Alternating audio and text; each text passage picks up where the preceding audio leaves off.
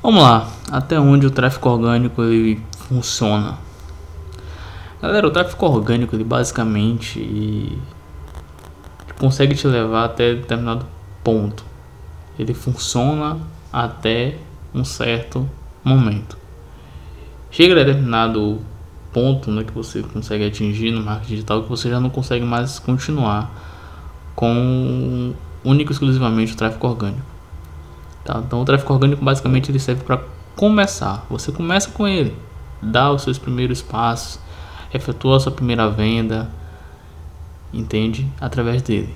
Mas chega a determinado momento que você vai perceber, é natural, você percebe que você já não consegue mais ter resultados com único exclusivamente o tráfego orgânico. Você começa a migrar o tráfego pago.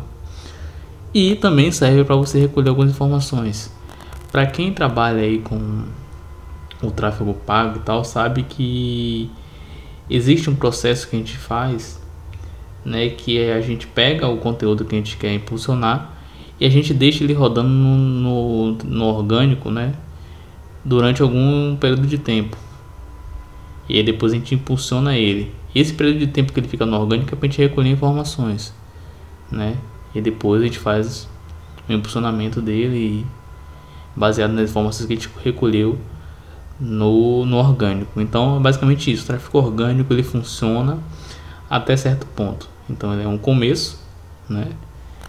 Para quem está iniciando, obviamente, no marketing digital, você começa com ele, mas chega até um momento que você é, precisa de algo mais. Você sente a necessidade de ter que buscar algo mais e esse algo mais é o tráfego pago. Você começa a pagar para poder fazer promoções e tudo mais.